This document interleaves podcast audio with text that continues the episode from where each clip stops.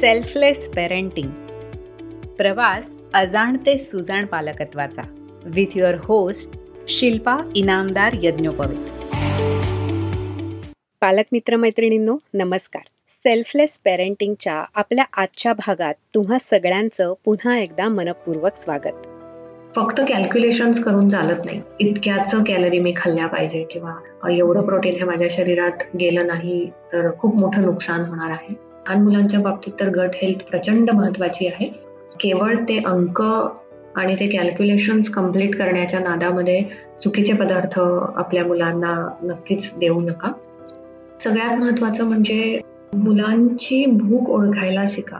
त्यावर आधी काम करा. नुसतं खूप सारं न्यूट्रिशन्स खायला देऊन मुलं हेल्दी होत नसतात. आजकालचा वाढलेला स्ट्रेस हा देखील मुलांमध्ये ओबेसिटी वाढवतोय.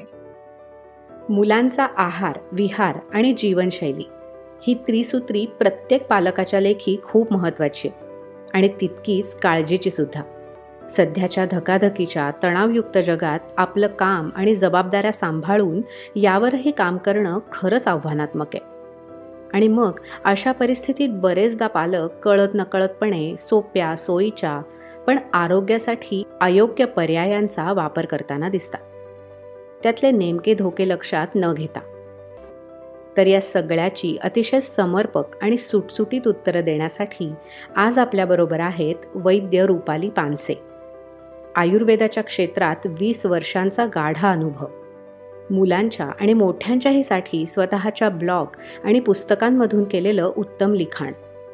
भारत तसंच परदेशातल्याही काही युनिव्हर्सिटीजमध्ये एज्युकेटर आणि टीचिंग फॅकल्टी म्हणून कार्यरत असणाऱ्या डॉक्टर रुपाली यांच्याशी आपण आयुर्वेदाच्या मदतीने सुयोग्य आहार विहार आणि जीवनशैलीबद्दल आज गप्पा मारणार आहोत. Welcome doctor Rupali. Selfless parenting या माझ्या मराठी पॉडकास्टमध्ये तुमचं खूप मनापासून स्वागत. आभारी आहे शिल्पा.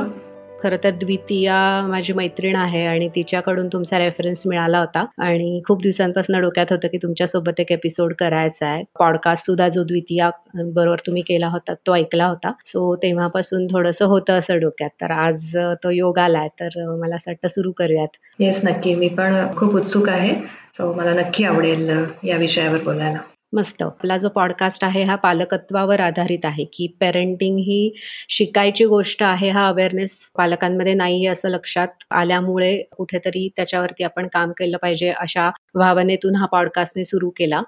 तर तुमची पालकत्वाची व्याख्या काय? हे मला सुरुवातीला ऐकायला आवडेल. अरे बापरे हा खूप गहन प्रश्न विचारलास तू शिल्पा. पण एवढं एवढं मात्र नक्की आहे की पालकत्व म्हणजे फक्त शिस्त नाही. पालकत्व म्हणजे फक्त भीती किंवा धाक नाही. पालकत्व ही खूप चांगली संकल्पना आहे जी तुम्हाला स्वतःला माणूस म्हणून खूप इव्हॉल्व्ह करते. जसं जसं वेळ जातो जसं जसं तुमची मुलं मोठी होतात तेव्हा तुम्ही देखील स्वतःला मुलांबरोबर माणूस म्हणून इव्हॉल्व्ह करत असतात. सो ओव्हरऑल uh, uh, पालक होताना डेफिनेटली मॅच्युरिटी असणं खूप गरजेचं आहे. Uh, पालक होताना तुमचं जे काही रोजचं जगणं आहे किंवा ओव्हरऑल जी काही लाईफस्टाईल आहे ती खूप बदलणार असते.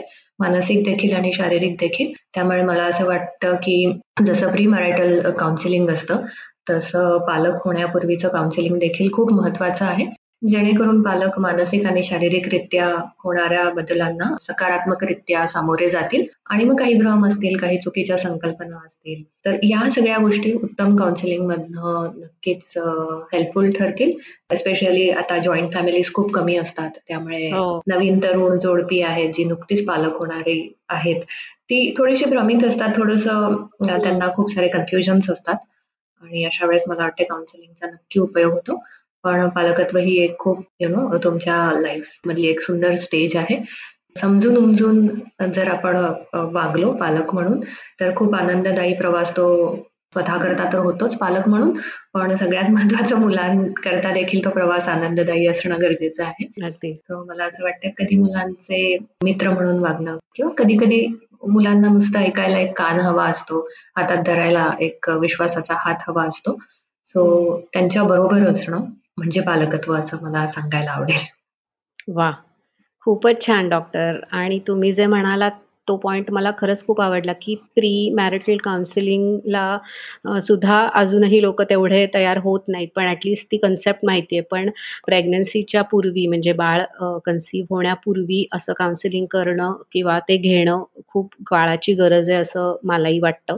आणि तुम्ही जी काही पालकत्वाची तुमची व्याख्या सांगितली ती खरंच खूप छान आहे. तर आता थोडंसं आधी मला तुमच्याविषयी जाणून घ्यायचं आहे, की तुम्ही या क्षेत्रात कशा आलात? आणि तुमचा साधारण आत्तापर्यंतचा प्रवास कसा चालू आहे? मी क्षेत्रात कशी आले ही मोठी मजेशीर कहाणी खरं. म्हणजे लहानपणापासून डॉक्टर व्हायचं हे तर ठरवलंच होतं. पण आयुर्वेदाला येईल की नाही हे माहीत नव्हतं. पण माझ्या सुदैवाने आयुर्वेदाला ऍडमिशन मिळाली. आयुर्वेदाचा अभ्यास सुरू झाला आणि त्या अनुषंगाने खूप साऱ्या गोष्टी नवीन कळत गेल्या. ज्या आधी माहीत नव्हत्या आयुष्याविषयी. आयुष्याचा वेद आयुर्वेद आहे असं म्हटलं जातं. आणि जेव्हा मी माझी प्रॅक्टिस सुरू केली आयुर्वेदाची तेव्हा औषधं म्हण किंवा पंचकर्म म्हण याबरोबरच आहार हा विषय किती महत्त्वाचा आहे हे माझ्या लक्षात आलं. तो नुसता असा ह्या चार पाच गोष्टी टाळा, ह्या चार पाच गोष्टी खा इतका तो उथळ नाहीये हे माझ्या लक्षात आलं प्रॅक्टिस करताना. आणि मग माझी एक्सक्लुझिव्ह प्रॅक्टिस आयुर्वेदा न्यूट्रिशनवर देखील सुरू झाली. आणि माझ्याही नकळत मला माहीत नव्हतं की मला चांगलं लिहिताही येतं. पण समहाऊ पेशंट करता जेव्हा मी लिहायला लागले की डाएट डूज अँड डोंट्स किंवा यु नो आहारात काय बदल घडवावे किंवा आयुर्वेद आणि आहार हा विषय जसा मी पेशंट्स पर्यंत पोहोचवायला लागले तसं माझं लिखाण आधी पेशंट पुरता सीमित होतं. नंतर मग ते सोशल मीडियावर आलं ब्लॉग्स लिहायला लागले मी. आणि त्याचं रूपांतर नंतर पुस्तकांमध्ये झालं. आय एम ब्लेस्ड की मला खूप जणांचा खूप छान सपोर्ट मिळाला. वाचकांचा पेशंटचा आणि माझी पुस्तकं छापून आणली. त्या दोन्ही पब्लिशर्सचा मला खूप छान सपोर्ट होता. आणि त्याही पलीकडे जाऊन आता एक्सक्लुझिव्हली आयुर्वेदा न्यूट्रिशनवर मी कोर्सेस देखील सुरू केलेले आहेत. अमेरिकेत माझे दोन कोर्सेस आहेत. आणि अर्थातच तुला माहीत आहे की लहान मुलं आणि आहार हा विषय किती जिव्हाळ्याचा आहे सगळ्यांचा. सो हो. त्यावर देखील माझं काम चालू आहे. मस्त, मस्त. फारच छान. ऍक्च्युली मी आता त्या प्रश्नाकडे येणारच होते. तुम्ही आता जो तुमच्या पुस्तकांचा उल्लेख केलात, मी इव्हन तुमचा ब्लॉगही ओव्हरव्ह्यू केला आणि ज्या पद्धतीने तुम्ही लिहिलं आहे, तर ते अतिशय समजायला सोपं आणि मुलांचा आहार हा खरंच पालकांसाठी खूप मोठा कन्सर्नचा विषय आहे. तर रिसेंटली मला फूड गुरु नावाचं जे तुमचं पुस्तक आहे, जे ट्री पब्लिशिंग हाऊसनी पब्लिश केलं.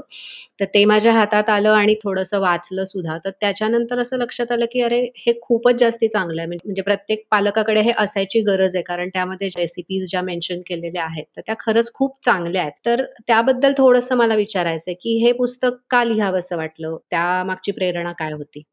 सुरुवातीला प्रॅक्टिस पुरताच मी लिहित होते किंवा पेशंट पुरताच माझं लिखाण होतं. पण असं लक्षात आलं, की आयुर्वेदाचा जे जो उद्देश आहे किंवा जे ध्येय आहे ते प्रिव्हेन्शन आहे किंवा यु नो एखादा आजार होऊच नये याकरता आयुर्वेद मुख्यतः काम करतो.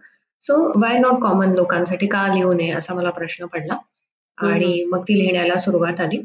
आणि आता तू फूड वाचतीस तर तुला एक एक गोष्ट लक्षात आली असेल की फूडमध्ये एकशे तीसपेक्षा जास्त रेसिपीज आहेत. हो, हो. सो बरेचदा काय होतं की आयुर्वेदावरचं लिखाण जे सोशल मीडियावर किंवा व्हॉट्सअपवर खूप साऱ्या पोस्ट येतात आयुर्वेदाविषयी. त्यांना कुठेतरी सायंटिफिक आधार नसतो. त्याला शास्त्रीय आधार नाहीये, ऑथेंटिसिटी कमी असते. दुसरी गोष्ट की ज्या पोस्ट खूप शास्त्रीय पद्धतीने मांडल्या जातात त्या डोक्यावरनं जात होत्या. की आम्हाला कळत नाही या संज्ञा या किचकट भाषा जी आहे ती आम्हाला कळत नाही. असा दुसरा कन्सर्न होता. आणि तिसरी गोष्ट म्हणजे की ठीक आहे तुम्ही सगळं थेरॉटिकल देता आहात आम्हाला की आयुर्वेद असं सांगतं, आयुर्वेद तसं सांगतं.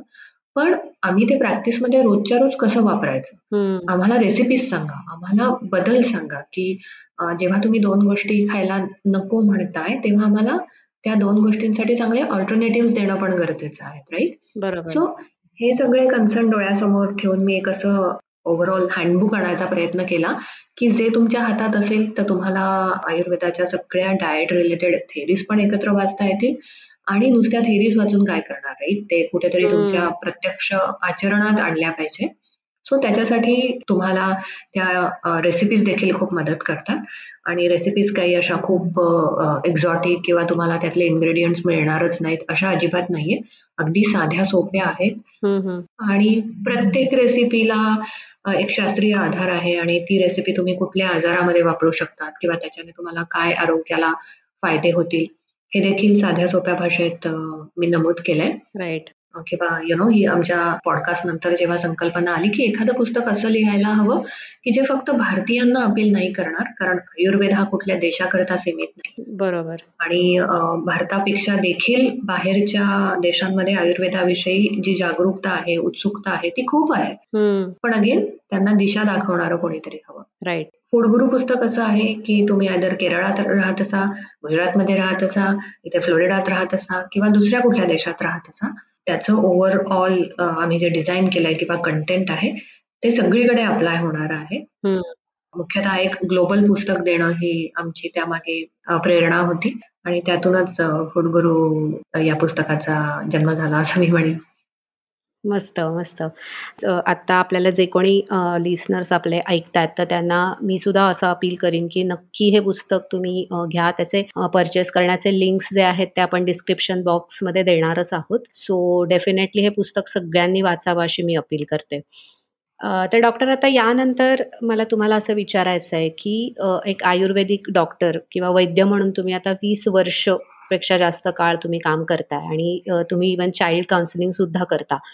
तर त्या अनुभवातून मला तुम्हाला एक असा प्रश्न विचारायचा आहे, की सध्याचे जे पालक आणि मुलं आहेत, तर त्या बाबतीत तुमचं काय ऑब्झर्वेशन आहे, की हेल्थ आणि न्यूट्रिशनच्या बाबतीत किती सजगता आहे त्यांच्यामध्ये असं तुम्हाला वाटतं? सगळ्यात महत्त्वाचा मुद्दा आहे, की तुम्हाला अवेलेबिलिटी कुठल्या गोष्टींची आहे. अनफॉर्च्युनेटली आज सगळीकडे फास्ट फूडचा विळखा खूप वाढलेला आहे. प्रिझर्व फूडचा विळखा खूप वाढतो आहे. आणि सगळ्यात महत्वाचं या सगळ्यांना खतपाणी घालणारं जी इंडस्ट्री आहे ती फूड इंडस्ट्री आहे आणि ऍडव्हर्टायझिंग इंडस्ट्री आहे. सो जेव्हा एखाद्या दुधामध्ये मिक्स करणाऱ्या पावडरची खूप सुंदर ऍड केली जाते की ही पावडर जर तुम्ही तुमच्या मुलांना दुधात देत नसाल तर तुम्ही त्यांचं एक खूप मोठं नुकसान करता आहात. किंवा जर तुम्ही व्हायटमिन ए आणि कॅल्शियम युक्त सिरियल मिल मुलांना देत नाही आहात तर तुम्ही मुलांना काय देत आहात असा कुठे तो जाहिरातींमधला आविर्भाव मला दिसून येतो. तसंच तू सुपरमध्ये गेलीस तर आजूबाजू तुला जे ऑप्शन्स दिसतात त्या हो. दहा ऑप्शन्स मधले अगदी मोजके एक किंवा दोन ऑप्शन्स हे हेल्दी असतात. बाकी सगळे कुकीज चॉकलेट्स किंवा रेडी टू ईट फूड आहे रेडी टू मेक आहे अशा गोष्टींची भरणा जास्त असते ग्रॉसरी मध्ये. सो म्हणजे आपले साधे साधे घरामध्ये पूर्वी जे मिळायचे चिवडे आहेत आईने केलेले लाडू आहेत वेगवेगळे किंवा पटकन दिला जाणारा उपमा किंवा उकडपेंडी आहे शिरा आहे हे पदार्थ कुठेतरी आजकाल त्याला कारण खूप आहेत आणि जेन्युन कारण देखील असू शकतात. पण कुठेतरी हा ताजा नाश्ता किंवा ताजा खाऊ हा प्रकार कुठेतरी मला असं वाटतं दुर्मिळ होत चाललेला आहे. हो. आणि कदाचित कमी असलेला वेळ धावपळीचं जीवन या सगळ्या प्रकारामध्ये कुठेतरी मला असं वाटतं की आपली निरोगी खाद्यशैली लुप्त होतीये. आणि तो एक मला कन्सर्न नक्कीच वाटतो. आणि अजून एक गोष्ट मला नमूद करावीशी वाटते जी पालकत्वाशी रिलेटेड आहे. पालकांना खूप साऱ्या गोष्टींचं ऑब्लिगेशन असतं. आणि कुठेतरी ते ऑब्लिगेशन कॉम्पन्सेट करण्याच्या नादात मुलांचे लाड पुरवले जातात. आता मुलांचे लाड करणं ही एक कुठेतरी आवश्यक गोष्ट आहे. पण त्यांच्या आरोग्याचं त्या गोष्टीमुळे नुकसान होत असेल तर असे लाड हे फाजील लाड या प्रकारात मोडतात. त्यामुळे मग जर कधीतरी एखादी गोष्ट घेऊन देणं फास्ट फूडशी रिलेटेड हीच आपण समजू शकतो आपण आपण जर कायम त्या गोष्टी मुलं मागत असतील आणि पालक देत असतील हो. पालकांना इन्ग्रेडियंट विषयी काही माहिती नाही आहे अशा अनेक गोष्टींमुळे जर पालक कायम आपल्या पाल्यांना असे फास्ट फूड देत असतील तर कुठेतरी हा एक चुकीचा ट्रेंड आपण फॉलो करतोय आणि याला कुठेतरी शाळा देखील जबाबदार आहेत कारण बऱ्याचशा शाळेच्या कॅन्टीनमध्ये मल्टी क्विझिन मेन्यू असतो. कधी पास्ता आहे कधी चायनीज नूडल आहे हो. कधी पिझ्झा आहे. सो विश्वास न बसण्यासारखी गोष्ट आहे ही खर तर ज्ञान वाढतंय या या प्रकारांविषयी. तरी आपण कुठेही त्यात बदल न घडवता उलट पाश्चात्य जीवनशैली कळत न कळत अनुसरतोय. खरंच खरंच. ऍक्च्युली तुम्ही आता जे काही दोन तीन पॉइंट्स मांडले ते खरंच अप्रोप्रिएट आहेत. कारण हे होतं असं की मला आता वेळ नाहीये तर पटकन काय अवेलेबल आहे घरात आणि मी पटकन काय करून देऊ शकते असाच विचार केला जातो. आणि तो पॉइंटही खूप आवडला की ताजं अन्न मुलांना मिळायचं प्रमाण खूप कमी झालेलं आहे. म्हणजे तुम्ही आता जे काही सगळं सांगितलं आणि तुमच्या बोलण्यामध्ये काही पदार्थांची नावं सुद्धा आली तर मला आता त्या प्रश्नाकडे यायचं आहे की हे जे चॅलेंजिंग खाद्यपदार्थ आहेत ना की पिझ्झा असेल, कोल्ड ड्रिंक्स असतील, पास्ता असेल, बर्गर, चिप्स, नूडल्स असे अनेक जंक फूडचे प्रकार. तर असं होतं की कधी-कधी पालकही त्याच्या आहारी गेलेले असतात. तर ते आपण कसं टाळू शकतो आणि त्याला काय पर्याय असू शकतात, याबद्दल तुम्ही काय सांगाल? आजकालच्या जगामध्ये या गोष्टींना टाळणं निव्वळ अशक्य आहे. मला पूर्ण मान्य आहे. पण मग तुम्ही त्याचं प्रमाण कसं कमी करू शकतात? हा एक महत्त्वाचा मुद्दा आहे. बरेचदा या बाबतीत खूप खूप जणांना हा माझा मुद्दा विचित्र वाटेल.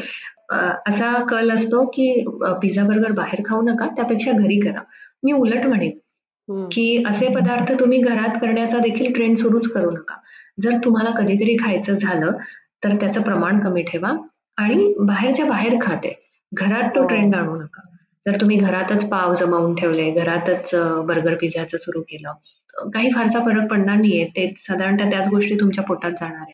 तर यासाठी मी नेहमी एक तीन क सांगते. ओके. कुणी, केव्हा आणि किती वेळा. हे तीन क खूप महत्त्वाचे आहे. पहिली गोष्ट किती वेळा. तुम्ही हे पदार्थ महिन्यातनं किती वेळा खाताय हे जरा नोट डाऊन करा. हे जरा ऑब्झर्व्ह करा आणि ते कमी करण्याचा ट्राय करा. दुसरी गोष्ट कोण खातंय ते. अगदी लहान मुलं जर फास्ट फूड खात असतील तर त्यांना ॲलर्जीचं प्रमाण वाढल्याचं दिसतं. अगदी म्हातारी लोक जर ही फास्ट फूड खात असतील तर नक्कीच त्यांना ते खूप भागतं. त्यामुळे आपण हा आजचा पॉडकास्ट पाल पालकत्व आणि लहान मुलांविषयी आहे. सो मला नक्की सांगायला आवडेल की रेडी टू ईट फूड किंवा बाहेरचे फास्ट फूड किंवा जे काही डीप फ्राईड फूड आहेत ते लहान मुलांना कधीच देऊ नका. आणि चाइल्डहुड ओबेसिटी देखील खूप वाढते या पदार्थांमुळे. त्याच्यानंतर टाईप टू डायबिटीसचं प्रमाण देखील वाढू शकतं लहान मुलांमध्ये. आणि मुख्यतः केव्हा हे अजून महत्वाचं आहे की जेव्हा तुम्हाला कुठलाच ताजा पदार्थ मिळणं शक्य नाहीये जेव्हा तुम्हाला कुठलाच चांगला ऑल्टरनेटिव्ह मिळणं शक्य नाहीये आणि तेच पदार्थ अवेलेबल आहे आणि तुम्ही उपाशी आहात खूप आणि दुसऱ्या पर्याय नाहीये तेव्हाच ते पदार्थ खा आणि तशीच सवय लावा. प्रत्येक वेळेस मध्ये मॉलमध्ये बाहेर गेलं की ते पदार्थ विकत घेऊन खायलाच हवे असा नियम अजिबात नाहीये. पालक स्वतःलाच तो नियम लावतात आणि मग मुलांना ते कळतं. मग मुलं इमोशनल ब्लॅकमेल करण्यात एकदम पटाईत असतात. तुम्ही त्या गोष्टी विकत घेण्यावर स्वतःवरच बंधनं आणा आणि घरात हेल्दी करायच्या नादात स्वतःचे ट्रेडिशनल पदार्थ विसरू नका. जे काही साधे पदार्थ आहेत ते घरात करण्याला निश्चित जास्त प्राधान्य द्या आणि हे तीन क नक्की लक्षात ठेवा. आणि अजून एक सवय लावायला हवी की जेव्हा आपण ग्रॉसरी कार्ट भरतो आपली त्याच्यात कुठले पदार्थ आहेत ते मुलांबरोबर बसा आणि याच्यामध्ये काय हेल्दी आहे काय हेल्दी नाहीये एखाद्या गोष्टीमधनं प्रोटीन किती जात आहे व्हायटमिन्स कुठले जात आहेत मायक्रोन्युट्रियंट्स कुठले जात आहेत हे मुलांना बसवा आणि तुम्ही स्वतः देखील थोडस त्यावर डिस्कशन करायला शिका. मग मुलांनाच कळेल की अरे या पदार्थामधनं आपल्याला काहीच मिळत नाही किंवा ओ हे पदार्थ खाल्ले तर मी स्ट्रॉंग होऊ शकतो माझे बोन स्ट्रॉंग होऊ शकतात माझी स्किन छान होऊ शकते माझे केस चांगले होऊ शकतात. सो असा छोट्या छोट्या संवादांमधनं जर तुम्ही या छोट्या छोट्या गोष्टी मुलांपर्यंत पोहोचवल्या तर त्यांचा देखील उत्तम सपोर्ट तुम्हाला या सगळ्या प्रवासामध्ये मिळू शकतो. फारच छान फारच छान. ही कन्सेप्ट खूप छान आहे की मुलांसोबत ते ॲक्च्युअल इन्ग्रेडियंट्स बघणं आणि ते डिस्कस करणं. आणि जेव्हा तुम्ही इन्क्लुझिव्ह असता म्हणजे मुलांनाही एखाद्या गोष्टीमध्ये इन्क्लूड करून घेता ना, तर तेव्हा मुलंही चांगला रिस्पॉन्स देतात. आणि कधी-कधी असंही होऊ शकेल, की पुढे जाऊन मुलंच आपल्याला सांगतील, की "अगं आई, ह्याच्यामध्ये हे योग्य नाहीये किंवा हे आपल्याला ह्याच्यातनं काहीच मिळणार नाही, तर आपण हे नको घ्यायला." अगदी, अगदी. म्हणजे आता तुला एक गंमत सांगते, विषय निघालाय म्हणून. माझी मुलं आता टीनेजर्स आहेत. ओके. आणि समहाऊ लहानपणापासूनच आयुर्वेदाचे बाळ कडू त्यांना मिळतंय. खूप साऱ्या गोष्टी आम्ही बोलतही असतो. तर रिसेंटली या आठवड्याभरामध्ये मी जरा बिझी होते त्यामुळे रात्रीचे लेट सेशन्स व्हायचे त्यामुळे सकाळी उठायला उशीर व्हायचा सो आठवड्यातनं दोन तीन दिवस यावेळेस मुलांना कॅन्टीन मध्ये खायला लागलं शाळेचं. ओके तर मला ऐकायला मिळालं की हो आजकाल आमचं जंक फूड जरा जास्त खाणं होतंय. सो मुलांना इन्क्लूड केलं तर ते देखील तुम्हाला उत्तम डोस पाजू शकतात आणि ते देखील तुम्हाला छान नियंत्रणात ठेवू शकतात. आजच्या भागात पुढे जाण्याआधी एक छोटीशी आठवण. सेल्फलेस पेरेंटिंग हा आपला मराठी पॉडकास्ट जवळजवळ सगळ्या ऑडिओ प्लॅटफॉर्म्सवर ऐकण्यासाठी उपलब्ध आहे. तुमच्या आवडत्या प्लॅटफॉर्म्सवर त्याला नक्की ऐका शेअर करा आणि सबस्क्राईबसुद्धा करा आवडला असल्यास फाईव्ह स्टार रेटिंग द्यायला आणि रिव्ह्यूज लिहायला नक्की विसरू नका मला असा एक तुम्हाला प्रश्न विचारायचा डॉक्टर, की आपल्या रोजच्या जीवनात आपण आयुर्वेदाचा उपयोग करून आहारविषयक काय-काय चांगले बदल करू शकतो, जेणेकरून मुलांची इम्युनिटी बूस्ट व्हायला मदत होईल आणि ते हेल्दी पण असेल. तर त्याबद्दल थोडंसं सांगाल का? एक आहाराचं किंवा खाद्यपदार्थांचं साधेपण खूप महत्वाचं आहे. जेव्हा त्याच्यावर तुम्ही खूप प्रोसेस करतात, त्याला तळा, त्याला मॅरिनेट करा किंवा त्याला बेक करा भिजवून ठेवा कशात तरी. सो जेवढी तुम्ही प्रोसेस जास्त कराल तेवढं त्यातलं न्यूट्रिशन कमी होते. सो होल फूड ही जी कन्सेप्ट आहे ना ती खूप महत्वाची आहे. फॉर एक्झाम्पल तुम्हाला जर फळं द्यायची असेल तर ती कापून त्यांना खायला द्या. उगाच त्याचा कुठला तरी पाय करणं केकमध्ये टाकणं किंवा स्मूदीज करून देणं असं काही न करता ती चक्क कापा आणि त्यांना खायला द्या. अगदी हाच प्रकार भाज्यांच्या बाबतीत देखील आहे. धान्यांचे वेगवेगळे प्रकार देखील वापरणं खूप गरजेचं आहे. फक्त गहू ते गहूच न वापरता आजकाल मिलेट्सचे खूप छान फॉर्म्स मिळत आहेत. तर हो. कधी मिलेट्सची खिचडी द्या ज्वारीची बाजरीची नाचणीचं घावण द्या किंवा नाचणीची उकड द्या नाचणीचं अंबिल द्या वेगवेगळे थालीपीठाचे प्रकार देखील खूप चांगले आहेत. तुम्ही ज्या प्रदेशामध्ये राहतात तिथले जे ट्रॅडिशनल आयटम्स आहेत ते वारंवार तुमच्या खाण्यात जितक्यांदा येतील तितकी तुमची न्यूट्रिशनल प्रोफाईल ही रिच होते.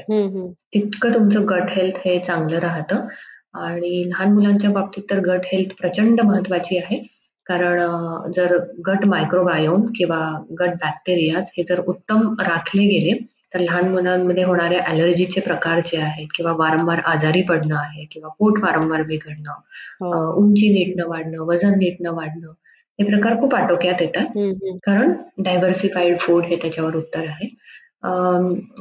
वेगवेगळ्या चटण्या आहेत कोशिंबिरी आहेत ह्या देखील खाण्याची सवय मुलांना खूप लवकर लावणं गरजेचं आहे.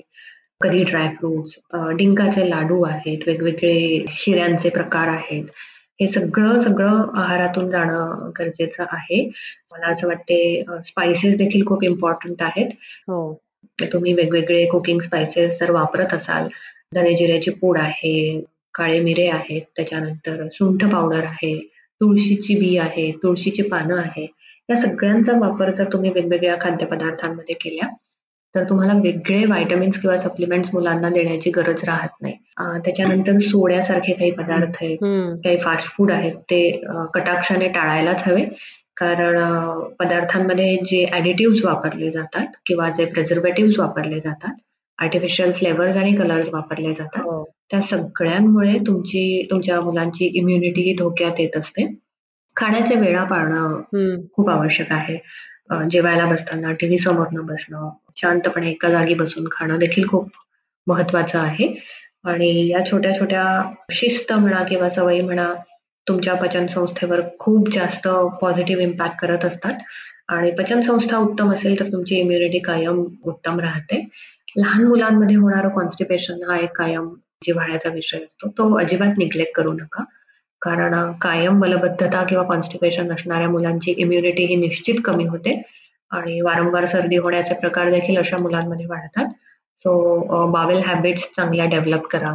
कटाक्षाने ते व्यवस्थित पाणी पितायत की नाही? फायबर व्यवस्थित पोटात जात आहे की नाही? सो बेसिकली बॅलन्स डाएट हे खूप महत्वाचं आहे. कडू लागतं म्हणून काही गोष्टी काही भाज्या न खाणं किंवा गोडच पदार्थ जास्त खाल्ले जाणं हे देखील इम्युनिटीच्या दृष्टीने खूप घातक आहे. सो त्या त्या सीझनमध्ये होणारी सगळी फळ फळावळ भाज्या ड्रायफ्रुट्स आणि सर्व प्रकारचे धान्य हे सगळं मुलांच्या पोटात गेलं पाहिजे. आणि सगळ्यात महत्वाचं की मुलं ही फिजिकली ऍक्टिव्ह असणं पण गरजेचं आहे. सो मला असं वाटते या सगळ्या ओव्हरऑल आहाराशी निगडीत गोष्टी जर नीट पाळल्या गेल्या सगळ्या गोष्टींचा फायदा इम्युनिटी करता मुलांना नक्कीच होईल. मस्त. आता तुमच्या बोलण्यामध्ये दोन तीन असे मुद्दे आले की जे खरंच खूप महत्त्वाचे आहेत. इवन आता तुम्ही जो ओबेसिटीचा मुद्दा मांडलात तर मला त्याबद्दल आता ॲक्च्युली खरं तर पुढचा प्रश्न माझ्या डोक्यात आलाय की जीवनशैली जी आपण चुकीच्या पद्धतीने अडॉप्ट केलेली आहे किंवा थोडंसं एक्सरसाइजचा सुद्धा अभाव असतो. आणि असं एक बघितलं जातं की सध्या मुलांमध्ये ओबेसिटीचं प्रमाण खूप जास्ती आहे. इवन मैदानी खेळ पण खूप कमी खेळले जातात मुलांकडून. त्याच्यामुळे असेल स्क्रीन टाइम खूप वाढलेला आहे. लॉकडाऊन नंतर मुलांचा त्यामुळे पण असेल. तर छोट्या मोठ्या आजारांचं प्रमाण सुद्धा वाढलेलं दिसतं. तर एक वैद्य म्हणून काय मार्गदर्शन कराल की साधारण कशा पद्धतीने त्यांनी ह्या सगळ्याकडे बघितलं पाहिजे आणि काय स्वतःमध्ये बदल केले पाहिजेत? जरूर. नक्की खरंच कळीचा मुद्दा आहे हा चाइल्डहुड ओबेसिटी याकरता दोन तीन गोष्टींवर मला मुख्यतः सांगायला आवडेल सगळ्यांना की मुलांची भूक ओळखायला शिका. मुलांची उत्तम पचनशक्ती ओळखायला शिका. जर ती उत्तम नसेल तर त्यावर आधी काम करा. नुसतं खूप सारं न्यूट्रिशस खायला देऊन मुलं हेल्दी होत नसतात. तर त्यासाठी त्यांची ते अन्न पचवायला पचनशक्ती देखील उत्तम हवी ज्याला आम्ही आयुर्वेदामध्ये अग्नी म्हणतो. आणि जेव्हा हा अग्नी नीट नसतो जेव्हा तुमचे मेटाबॉलिक फायर नीट नसते आणि अशा केसमध्ये जर फक्त तुम्ही मुलांवर अन्नाचा भडीमार करत असाल मग भलेही ते उत्तम असो आहार तो तर ते अन्न कुठेतरी शरीरामध्ये नीट त्याची प्रोसेस केली जात नाही नीट डायजेस्ट केलं जात नाही आणि मग फाजील मेद वाढण्याकडे वाढवण्याकडे शरीराचा कल होतो. कारण की आत्ताचा काळ असा आहे ना सुबत्तेचा काळ आहे तुम्हाला हो. सगळे पदार्थ सगळ्या प्रकारचे पदार्थ आणि हव्या त्या प्रमाणामध्ये मिळू शकतात. आणि कुठेतरी ही सुबत्ता आरोग्याला हानिकारक ठरू लागली आहे मोठ्यांच्या तर ठरतीच आहे पण लहान मुलं देखील त्याला कुठेतरी बळी पडतात तर सुबत्ता जरी असली ना तरी मला असं वाटतं प्रत्येक पालकांनी खूप महत्वाचं आहे विचार करणं की एखाद्या गोष्टीला नाही म्हणणं वेळेत किती महत्वाचं आहे. अति गोड पदार्थ खाणं किंवा हाय कॅलरी डाएट असतो की ज्यामध्ये अगदी तळलेले पदार्थ आहेत चिप्स आहेत. मी परत परत कदाचित तेच सांगत असेल पण खूप महत्त्वाचा मुद्दा आहे ताजं अन्न साधं अन्न खाणं आणि ते पचवण्याची ताकद शरीरामध्ये निर्माण करणं हे ओबेसिटीवरचं उत्तम औषध आहे असं मला वाटतं. दुसरी गोष्ट तू नमूद केली ती अगदी बरोबर आहे. यु नो चोवीस तासातला कमीत कमी चाळीस ते पन्नास मिनिटं ही मुलांकरता शारीरिक व्यायामाची असलीच पाहिजे. आजकाल बऱ्याचशा शाळांमध्ये ग्राउंड देखील नसतात. सो काय त्यांच्याकडनं म्हणजे शाळेकडनं तर अपेक्षाच राहिलेल्या नाहीयेत. परंतु पालकांनी जरूर मुलांना वेळ द्या आणि त्यांना अशा मैदानी खेळांमध्ये भाग घ्यायला प्रेरित करा. आणि तुला सांगते बरेचदा आहार आणि लाईफस्टाईल किंवा शारीरिक व्यायाम नाही किंवा खूप खातोय म्हणून मुलं ओबेस होतात हा एक हा एक भाग झाला. पण तुला आश्चर्य वाटेल की आजकालचा वाढलेला स्ट्रेस हो. हा देखील मुलांमध्ये ओबेसिटी वाढवतोय. आपल्याला असं वाटतं एवढ्या एवढ्या मुलांना कसला आलाय स्ट्रेस पण तुला कल्पना नक्कीच असेल की यु नो मुलं देखील खूप स्ट्रेस खाली असू शकतात. जर पालकांमध्ये सुसंवाद नसेल घरी काही तक्रारी असतील घरात काही मेजर इश्यूज सुरू असतील प्रॉब्लेम्स हो. असतील त्याचा खूप पटकन ताण मुलांच्या मनावर येत असतो. पिअर प्रेशर सुद्धा खूप अनफॉर्च्युनेटली खूप कमी वयात आजकाल सुरू होत आहे कम्पॅरिझन्स आहेत मुलं एकमेकांना चिडवत असतात. त्या गोष्टी जर नीट हँडल झाल्या नाही तर त्याचा देखील ताण मुलांवर येतो. पालकांच्या अवास्तव अपेक्षा मुलांकडनं असतात. अभ्यासाच्या बाबतीत असू देत किंवा इतरही काही स्किल्सच्या बाबतीत असू देत. तर अशा अवास्तव अपेक्षा देखील मुलांमध्ये ताण खूप वाढवतात. आणि या ताणामुळे देखील हॉर्मोनल इम्बॅलन्स वाढून मुलांमध्ये ओबेसिटी वाढण्याचं प्रमाण खूप जास्त आहे. सो प्रत्येक वेळेस मुलांचा आहार नियंत्रित करून ती ओबेसिटी कदाचित नियंत्रणात येणार नाही. परंतु या तिन्ही गोष्टींवर साकल्याने विचार करून अशा केसेस हँडल करायला लागतात. सो या तिन्ही गोष्टींचा विचार चाइल्ड ओबेसिटीमध्ये होणं खूप गरजेचं आहे.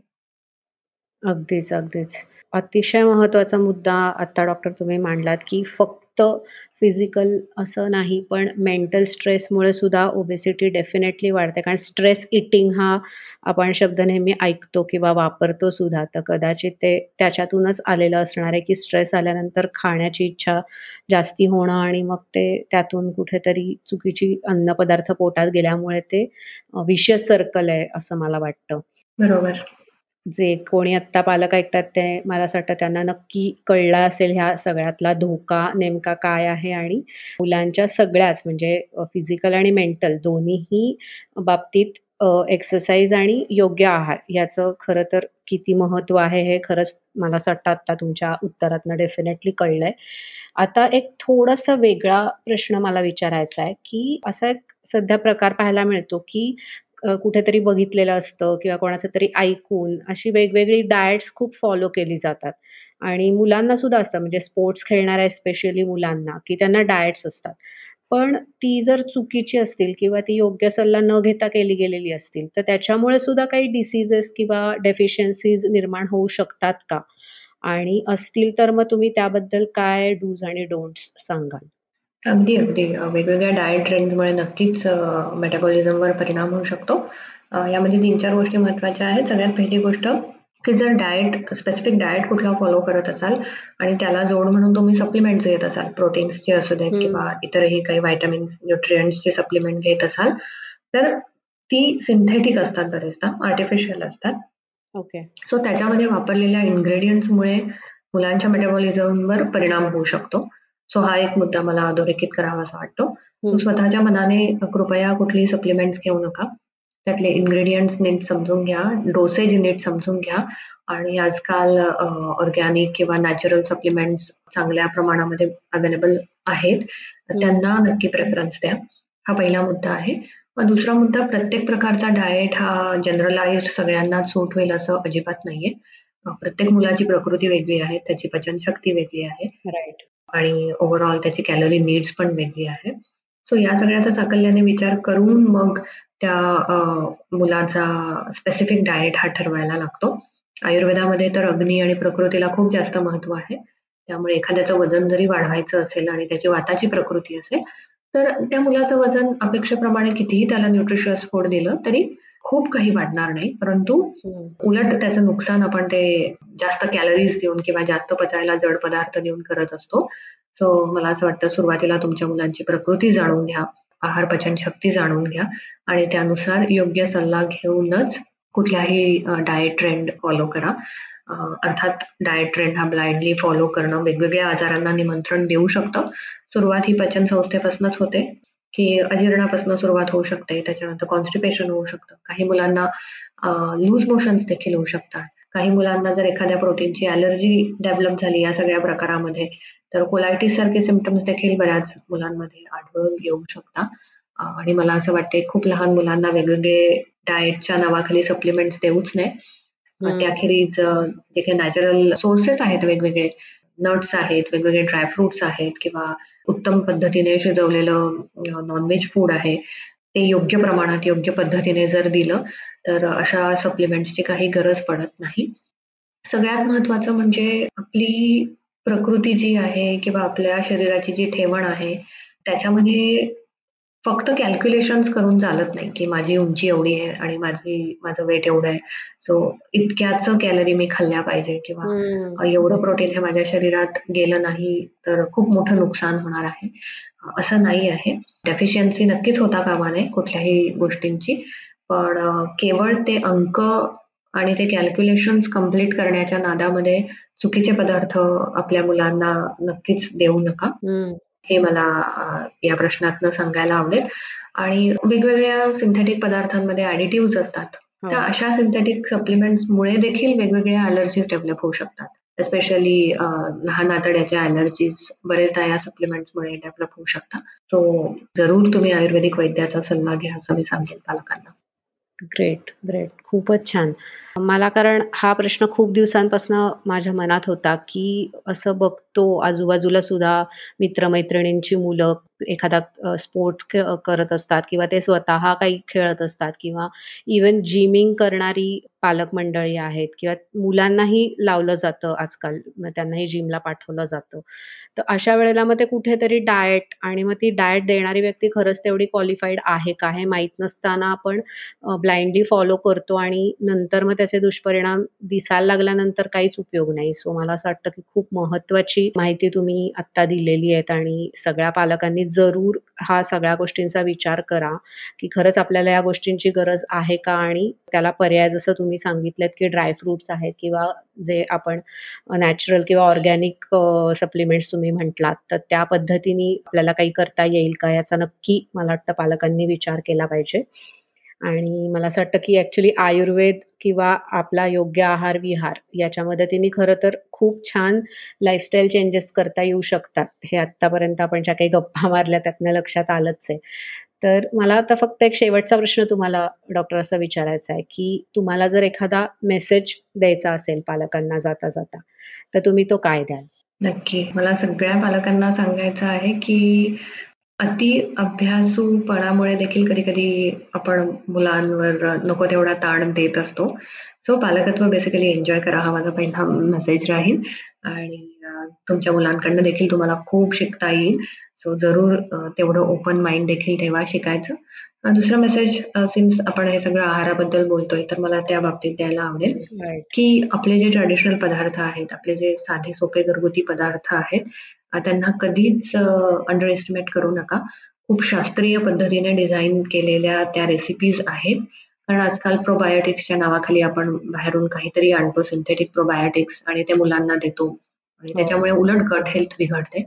तर त्याला जर घरगुती सुंदर ऑल्टरनेटिव्ह सापडले तर त्याला काही तोडच नाही राईट कारण की ते जास्त तुमच्या मुलांची बॉडी ऍक्सेप्ट करेल. सो मला असं वाटतं की परत एकदा तुम्ही ट्रेडिशनल पदार्थांकडे वळा. जास्तीत जास्त ताजं सकस अन्न मुलांना द्या. खाण्याच्या बाबतीतले फाजील लाड मुलांचे अजिबात पुरवू नका. आणि भरपूर वाचा. आयुर्वेदाविषयी जे काही तुम्हाला वाचता येईल उत्तम ज्ञान ते नक्कीच वाचा. कारण की फक्त आहार हा आयुर्वेदाचा विषय नक्कीच नाहीये. पण ओव्हरऑल लहान मुलांचे आरोग्य आणि आयुर्वेदाचा लहान मुलांच्या मानसिक आणि शारीरिक प्रगती करता कसा वापर करता येईल याविषयीचं देखील लिखाण बरंच मी लिहिलंय. मला असं वाटतं ते देखील नक्की वाचा. आणि हे जे सुंदर पॉडकास्ट शिल्पाने सुरू केलंय ते असंच ऐकत राहा. हा देखील मेसेज मला आज द्यायला आवडेल. थँक्यू थँक्स अलॉट डॉक्टर तुम्ही आज एवढा वेळ काढलात त्यासाठी आधी तुम्हाला मला थँक्यू म्हणायचं आहे आणि दुसरी महत्त्वाची गोष्ट म्हणजे फूड गुरुचं तर डेफिनेटली मी जसं मगाशी मेन्शन केलं तसं पुन्हा एकदा सांगते की आपण लिंक्स डेफिनेटली देऊयात. प्लस तुमच्या ब्लॉगची लिंकसुद्धा आपण देऊयात. आणि आज आहार विहार आणि जीवनशैली या तिन्ही बाबतीत कसे बदल करायला पाहिजेत आणि कुठल्या गोष्टी खूप महत्त्वाच्या आहेत ह्या मूळ मुद्द्यासाठी जो आपण हा पॉडकास्ट करतोय तर तो खूप छान तुम्ही केला असं मी म्हणेन. कारण मला जे जे अपेक्षित होतं ते सगळ्या प्रश्नांची तुम्ही खूप छान उत्तरं दिली. So thank you so much once again धन्यवाद शिल्पा. जाता जाता आणखीन एक महत्त्वाची माहिती. माझ्याचप्रमाणे आणखीही काही मराठी पॉडकास्टर्स खूप वेगवेगळ्या विषयांवर आधारित असे सुंदर पॉडकास्ट चालवतात. आणि आम्ही सगळ्यांनी मिळून आमची W W W dot Marathi podcasters dot com अशी वेबसाईटसुद्धा सुरू केली आहे. तर आमच्या या संकेतस्थळाला जरूर भेट द्या. तिथे तुम्हाला माझ्यासहित सगळ्यांचे पॉडकास्ट ऐकायला मिळतील. तर नक्की ऐका आणि सबस्क्राईब करायला विसरू नका. सेल्फलेस पेरेंटिंग प्रवास अजाण ते सुजाण पालकत्वाचा. An exclusive Marathi podcast by Shilpa Inamdar Yajnopavit.